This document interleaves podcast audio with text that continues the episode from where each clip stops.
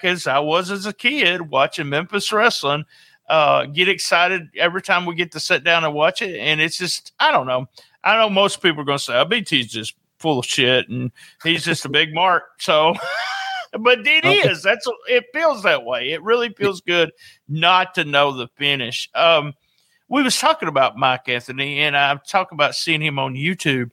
And you, you've, I think you talked about this last time you were on here. But if you didn't, you didn't hear the last time Terrence was on here, you, you and I both have been fans or friends or whatever you want to say of Mike Anthony since almost the first week.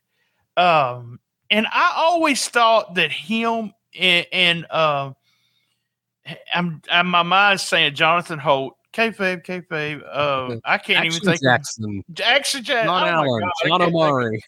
I can't believe I can't think of. But when I saw those two guys, I always thought these guys are really good. They got a lot of potential. But I never. I want. I want to say this. I never thought them two guys would be that good. They both are that good. They Uh, complement each other really well. They're a great tag team. I don't know the his. I don't know why uh, we don't have them as a tag team, but it might be travel and money, and he's got his own thing he's doing. Uh, but but Mike is just. I don't know. This match really, uh, without saying it, you you. I told I told I tell everybody this.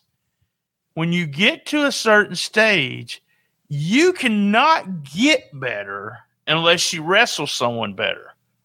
Uh, and Anthony needs Tony, uh, Mike needs to do that. He needs to get out and more and more and more